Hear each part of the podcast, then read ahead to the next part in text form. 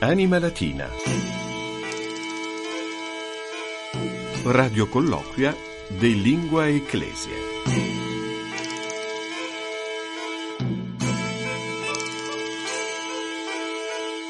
Anima Latina, nunc etiam in undis, hic est Fabius Colagrande, ex frequentis stationis radiofonice vaticane. Salvete, ben trovati all'ascolto di una nuova puntata del nostro Vademecum settimanale dedicato ai cultori della lingua latina. Anima Latina, siamo giunti alla 126esima puntata di questa trasmissione radiofonica settimanale sulla lingua latina, sui generis e ante litteram, che vuole rinfrescare la nostra grammatica latina, anche la nostra grammatica greca e farci reimparare il modo per maneggiare agevolmente la lingua ufficiale della Chiesa, ma soprattutto una trasmissione che vuole ridare radici alla nostra fede, alla nostra cultura, per poter guardare con più saggezza al presente e al futuro. E io con grande gioia do la parola alla collega che conduce con me questa trasmissione. Ben trovata Maria Milvia Morciano. Grazie Stibi Fabi. Va Vale, valete omnes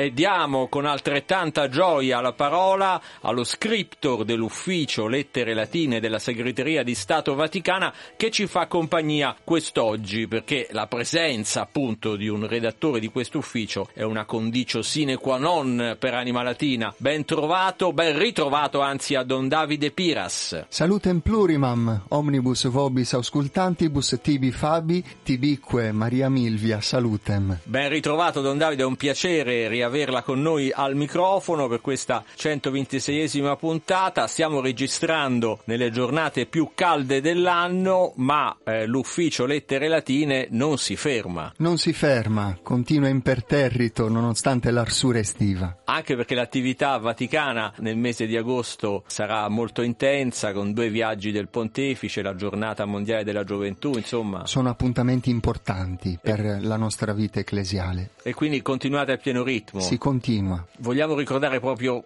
in un microsecondo quali sono le attività del vostro ufficio? Magari abbiamo un ascoltatore casuale che si è sintonizzato sulla Radio Vaticana e dice cos'è questo ufficio questo Lettere ufficio Latine? È un ufficio che esiste da quando esiste la curia del Papa, insomma, si occupa proprio di trasmettere i documenti ufficiali, diciamo, che vengono prodotti dalla segreteria del Papa e quindi si prende l'onere di preparare, di redigere le bolle quelle di redigere le lettere che vengono poi siglate dal pontefice, prepara tutti quei documenti che occorrono per l'espletamento dell'attività di Papa Francesco. E questo ufficio si occupa anche dei tweet del pontefice perché anche. dal 12 dicembre 2012 in cui Benedetto XVI pubblicò il primo tweet esiste l'account Pontifex e noi umilmente in questa trasmissione all'inizio traduciamo un tweet del Papa, chiocciola pontifex-basso.it. Abbiamo scelto oggi un tweet di Papa Francesco dello scorso 28 giugno.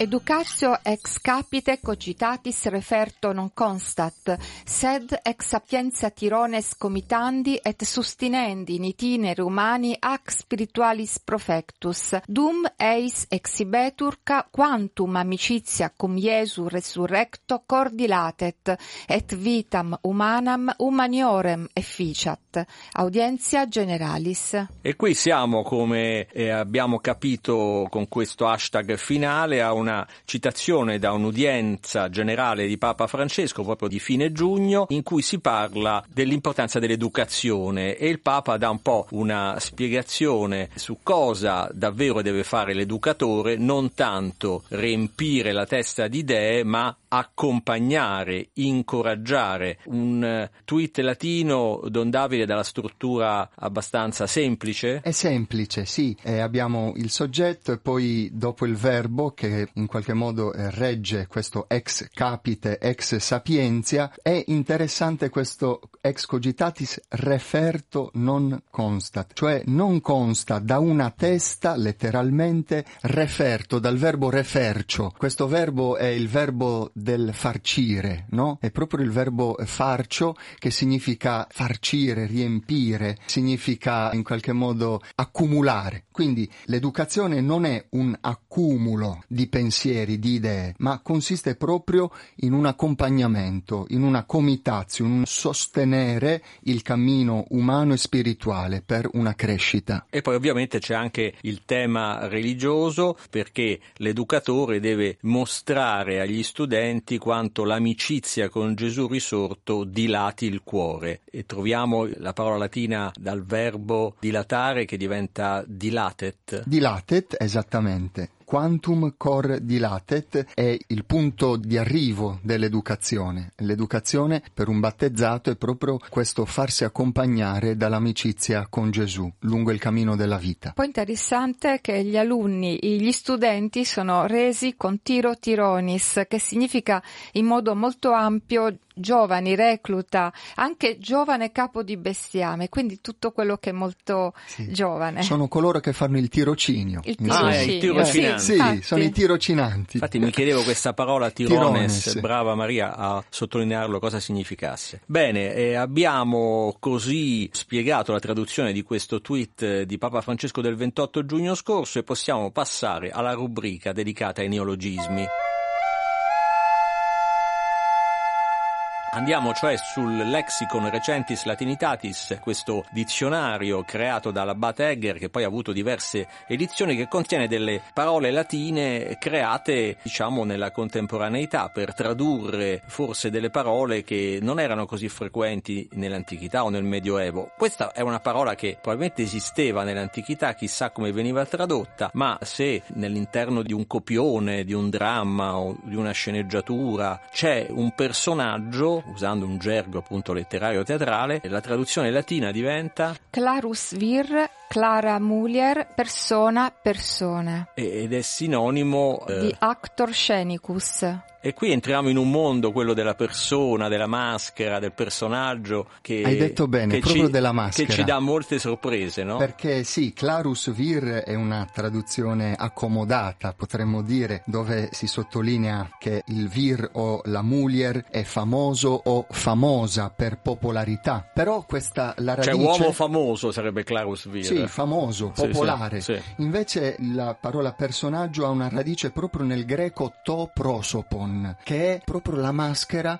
che l'attore indossava quando si esibiva in un'opera. Non sono molto d'accordo, perché ho letto queste Maria, cose. come osi contraddire uno script No, veramente, ho fatto no, grandi no, studi no, sto scherzando, però in di, realtà dici, è stato dici. è molto criticato questo, questa etimologia, perché invece verrebbe dall'etrusco fersu e nelle pitture di Tarquini e di Chiusi, la più antica è quella famosa degli auguri, quindi seconda metà del VI secolo, quindi periodo arcaico c'è proprio una figura in vari atteggiamenti con una maschera rossa e poi l'iscrizione fersu, persona. persona. Pare che sia questa. Sì, diciamo che nella radice fersu ci sono eh, certo. eh, le stesse consonanti. Se è vero che l'etrusco deriva dal greco, no? Ci sono anche ci queste. Sono...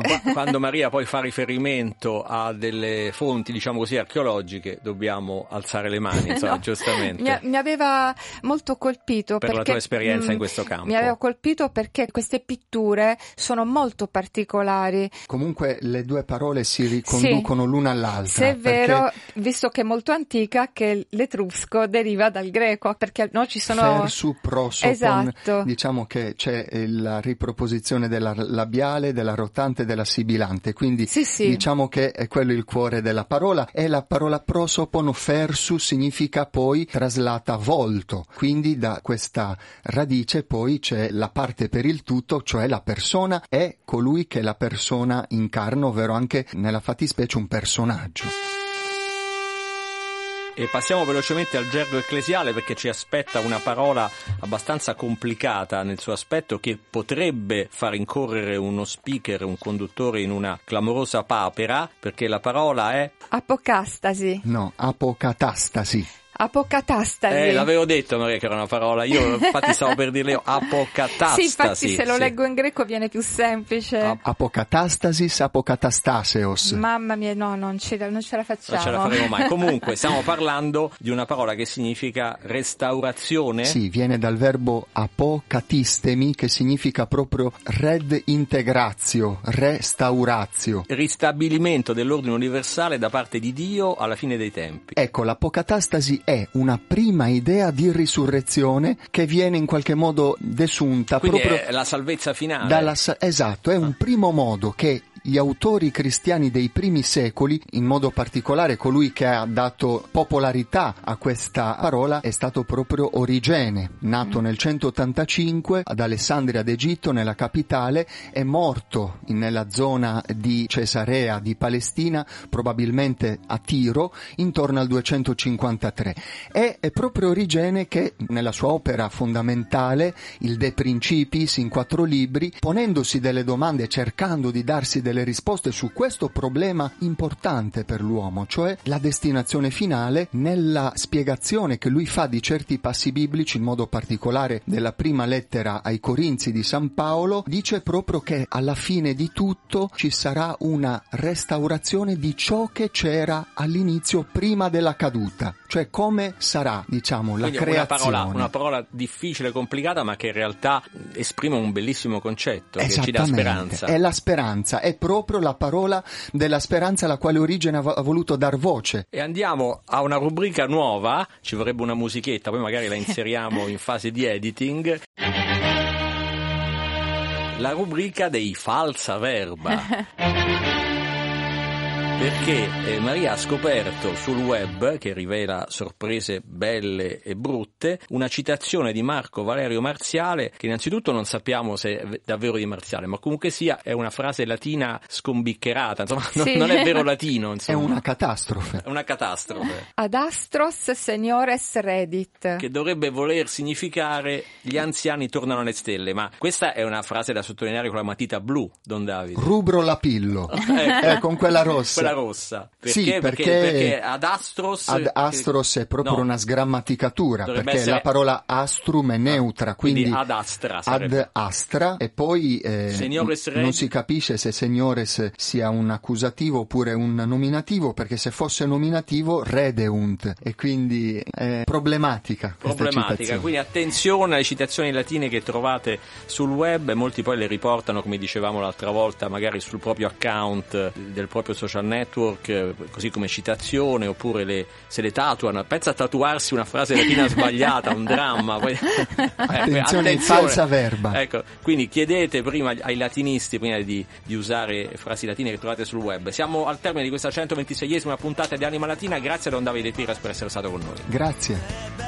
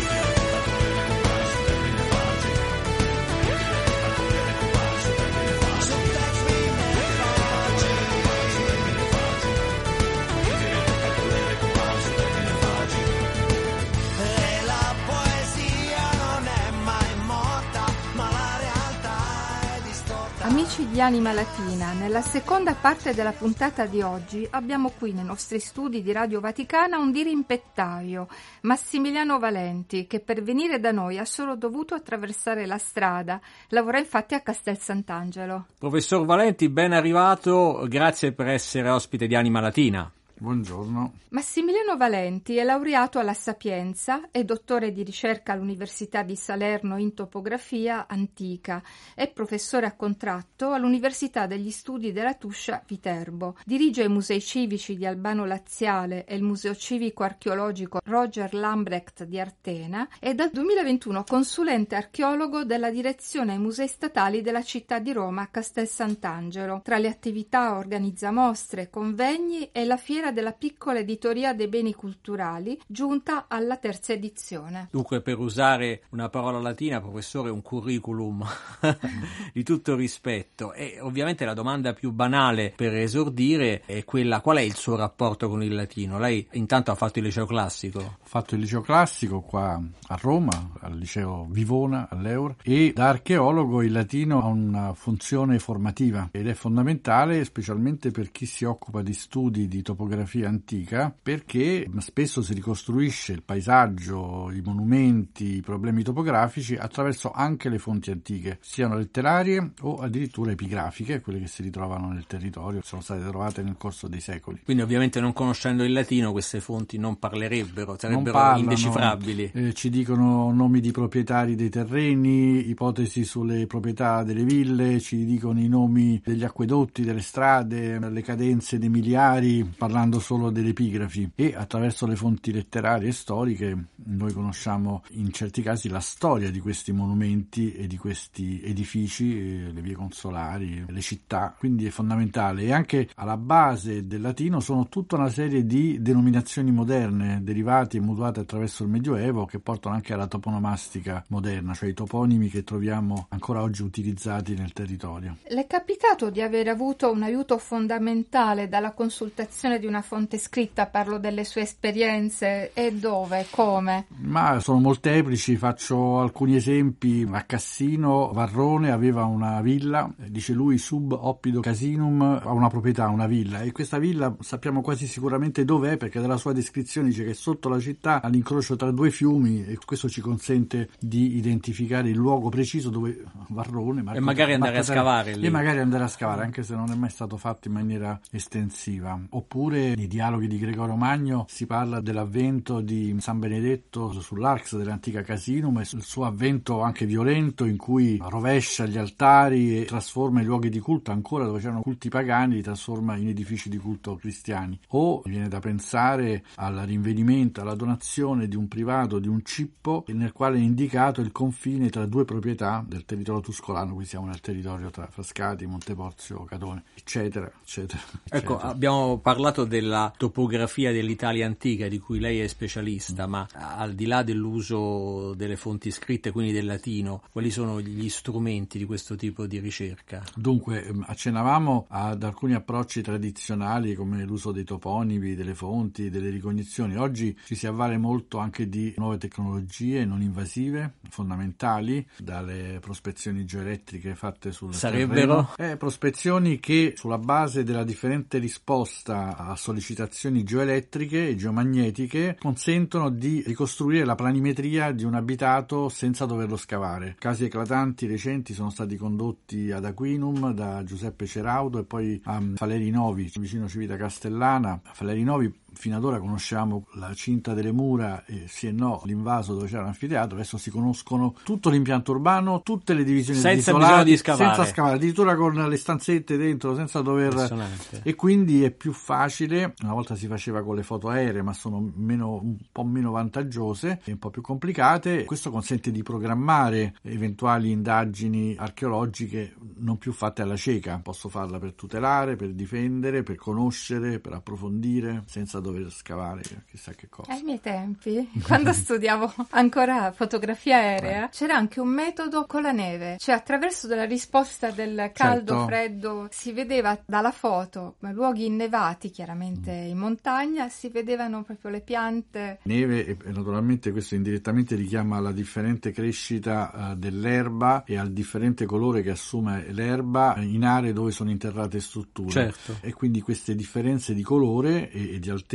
dell'erba consentono anche in quel caso di ricostruire la topografia antica di una città, ad esempio di una città, ma potrebbe essere anche un andamento di una viabilità o la planimetria di una villa romana. Questo dimostra quante competenze deve avere un archeologo, un topografo, Oggi- sia competenze umanistiche come competenze tecnologiche e scientifiche. Oggi sì, le competenze tecnologiche sono tante, il rischio è non perdere, come si dice, la barra, cioè la funzione del nostro ruolo, che da archeologi siamo coloro che devono anche sapere interpretare e ricostruire le pagine non scritte, quelle che non ci sono arrivate dalla tradizione antica, a proposito di fonti, e quindi questa è la nostra ambizione. Quindi tecnologia sì, ma anche sapere interpretare storicamente i dati. Anche perché capita, e con altri archeologi ne abbiamo parlato in trasmissione, di ritrovare a volte delle epigrafi che vanno in qualche modo decifrate. Quasi sempre l'iscrizione è frantumata, rotta, ecco, si conosce solo una parte del, del testo. Anche in quel caso gli studi sono andati avanti in maniera esponenziale. Mm, Mi ricordo alcuni anni fa venne fatto un programma che si chiamava di gestione dei testi incompleti, che si chiamava Keyword in Context. Erano stati completamente caricati su computer, su un programma, frammenti di iscrizione di tutti i tipi e quindi si riusciva a sapere, quando io trovavo una parola, un, frammen- un pezzo di una parola, riuscivo a sapere di solito da quale parola era preceduta e da quale era seguita e questo consentiva in parte a ricostruire il testo originale. Nella fiera della piccola editoria, molto interessante, la piccola editoria dei beni culturali, quali sono i libri che tirano di più? C'è qualcosa che parla di latino? Allora,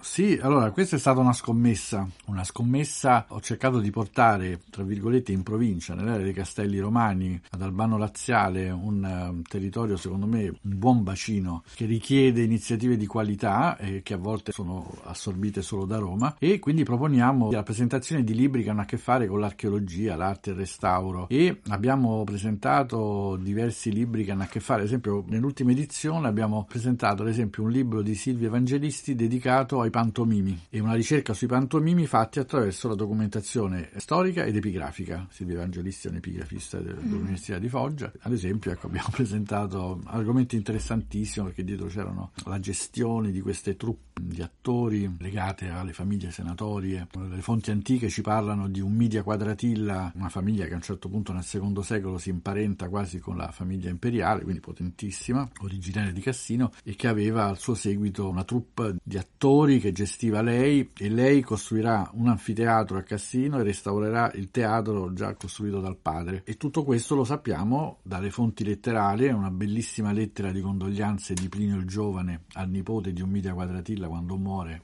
quasi centenaria e dalle epigrafi trovate a Cassino che danno riscontro alla fonte letteraria. Quando si svolge questa fiera, lo ricordiamo? Si è appena svolta a giugno mh, per una serie di coincidenze ed eventi, il Covid è diventato un appuntamento biennale probabilmente, quindi diciamo fra un paio d'anni. L'abbiamo appena E noi ci saremo, Maria. Certo. Eh. Addio, addio piacendo. Grazie davvero a Massimiliano Valenti, che ricordo tra le tante cose, dal 2021 è consulente archeologo della direzione dei musei statali della città di Roma e quindi lavora anche a Castel Sant'Angelo, qui di fronte a Palazzo Pio, che per molti, professore, rimane forse il più bello tra i monumenti romani. Dunque, no- la nostra presenza a Castel Sant'Angelo è proprio quella di cercare di far emergere il mausoleo. Un mausoleo che ha ospitato le spoglie di più di dieci imperatori, importantissimo quindi. Dopo il mausoleo di Augusto, che arriva fino a Nerva, poi c'è il mausoleo di Adriano, che da Adriano in poi, fino a Caracalla, ospita tutti gli imperatori e qualcuno dei loro familiari. Quindi il castello, che è bellissimo, che ha una sua storia molto soffocante rispetto al monumento, ma questo era uno dei monumenti più importanti La mole, dell'antichità. la mole adriana. La mole adriana. E poi c'è l'angelo. E poi c'è l'angelo. e poi c'è L'angelo di l'angelo. Castello. sì. Certo. Grazie Massimiliano Valenti per essere stato nostro ospite. L'aspettiamo Gra- presto di nuovo. Grazie a voi di questa simpatica chiacchierata. Grazie dunque al professor Massimiliano Valenti, archeologo, per essere stato nostro ospite. Grazie anche a Don Davide Piras dell'Ufficio Lettere Latine della Segreteria di Stato per averci fatto compagnia nella prima parte di questo programma. Sed acta est fabula. Siamo giunti al termine anche di questa 126esima puntata di Anima Latina che troverete in podcast come tutte le altre sul sito Vatican News e su Spotify. A questo punto da Fabio Colagrande e da Maria Milvia Morciano un grazie ai nostri ascoltatori et dulcis in fundo al tecnico Gustavo Messina. Mutatis mutandis. Absit in iuria verbis Ci sentiamo tra una settimana. Valete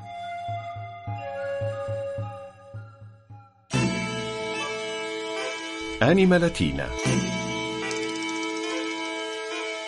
Radio colloquia de Lingua Ecclesia.